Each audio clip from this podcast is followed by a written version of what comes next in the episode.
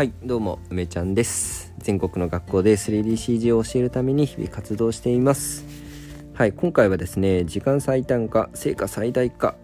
の法則ということでちょこちょこ読んでいた本をですね今日またちょろっと読み進めました。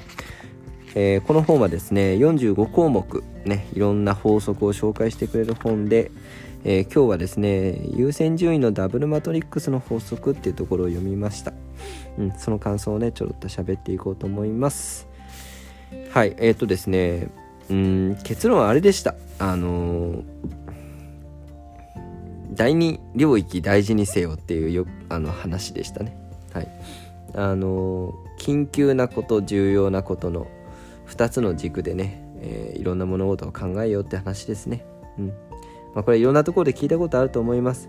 えー、緊急かつ重要なこと緊急でないけど重要なこと緊急だけど重要でないこと緊急でも重要でもないこと、ね、今言った順番で1234なんだけど、まあ、人生において大事なのは2番目の、えー、緊急ではないけど重要なことだよというところですよね。うん。はいえー、本当はここをちゃんと説明した方がいいのかもしれないんですけど、まあ、もう耳にタコがねできるというか釈迦に説法な感じもするので、あまあ良いかなと思います。はい。で、あの、それに加えてですね、あすぐ終わるものはすぐやれみたいな話が出てきたんですよね。うん、10分以内に終わるものだったらそういう緊急性とか重要性とか考えなくていいからすぐやれみたいなのでそういう話が出てきてこれがねどっちかっていうとこれなんじゃないかなっていうのを結構思う。うん、今日ねやっぱね一番伝えたいことはあなたが何かに取り組む時に緊急か重要じゃないかとかあ重要かどうかとかは、まあ、考えるんだけどなんかね私その仕事の効率化っていう意味だとその本でめちゃくちゃ共感したのはね結局手動いてるかってことなんだよね。なんかお行儀よくこれは重要だなとか重要じゃないなとかって、まあ、確かに整理することはできるんだけど、まあ、ほとんどの場合そんなことどうでもいいから手動かせば終わる仕事っていうのがたくさんあってそれをいかにうーんパパッとやってで本当にやりたいことに時間を早く咲き始めるかっていうことが結構大事なんじゃないかなというふうに思います。でまあこれ難しくてじゃあそのパパってやってるものの中に無駄なことはないのかっていうのはあるんだけどなんかそれはね後から考えればいいなって私は思ってるんだよねだ来た仕事とかっていうのはなるべくその場でパパッと終わらしちゃって終わらして終わらした後にすごい意味ない時間だったなと思ったらそれが瞬間的に判断できるように経験を積めばいいと思うんですよねで、私あの、以前、重要で緊急なもの、重要で緊急じゃないものとかっていうのを分類したことがあるんですよ。これは何度も何度も登場してるコミュニティのギバー学さんにお願いをしてちょっと仕事がパンパンだから私の仕事をちょっと棚卸ししてほしいっていうお願いをしてコンサルしてもらったんですよ。正確にはあライフオーガナイザーっていう資格を持っている方なので、まあ、オーガナイズ。私のね、えーと、仕事の、えー、オーガナイズ。これまあ言い換えるとお片付けなんですけど仕事のお片付け思考のお片付けみたいなのをしてもらいました。でその時にねあの基本的に緊急で重要なものか緊急じゃないけど重要なものしかやってなくてさらに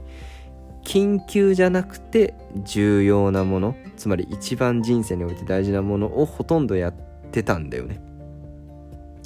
でそれがねなんか意識的にやってるといえばそうなんだけどもうなんか瞬間的に重要である。これは今すぐやらなくてもいいけれど絶対にやっておかなければならないって思えるものがピンとくるからそれだけを自分のタスクに入れてる。でその結果それさえもパンパンになったっていうのがその時だったんだけど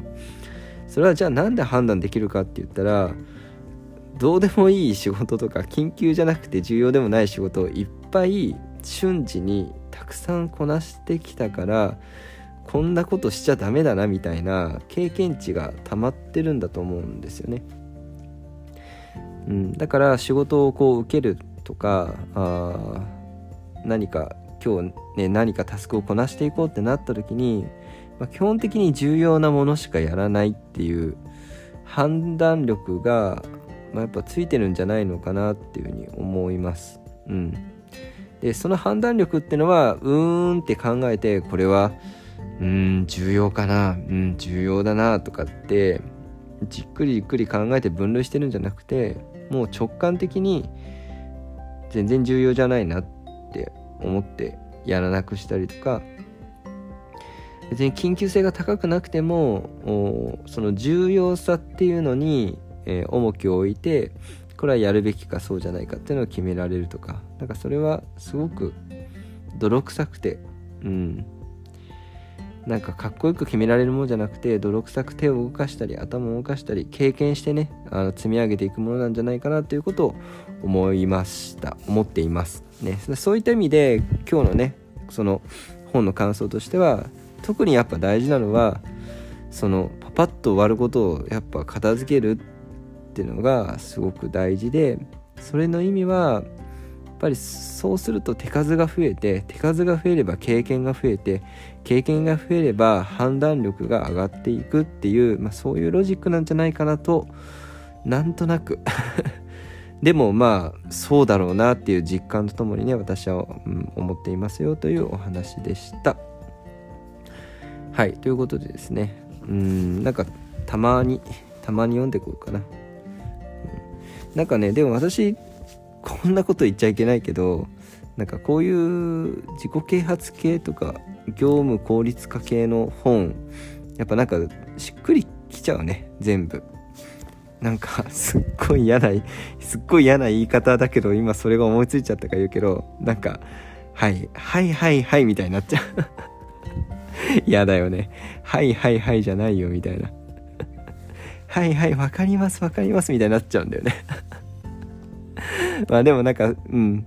そそういう意味でこう改めて大事にすべきことっていうのは多分たくさん書いてあると思うのでまあそれプラスねちょっと気づきも結構あったりするから自分に足りないものとかうん。あとはなんかちょっと別の視点でね捉えられるように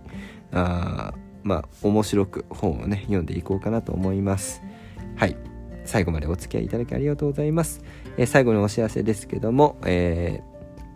7月の半ばからクラファンをやろうと思っています。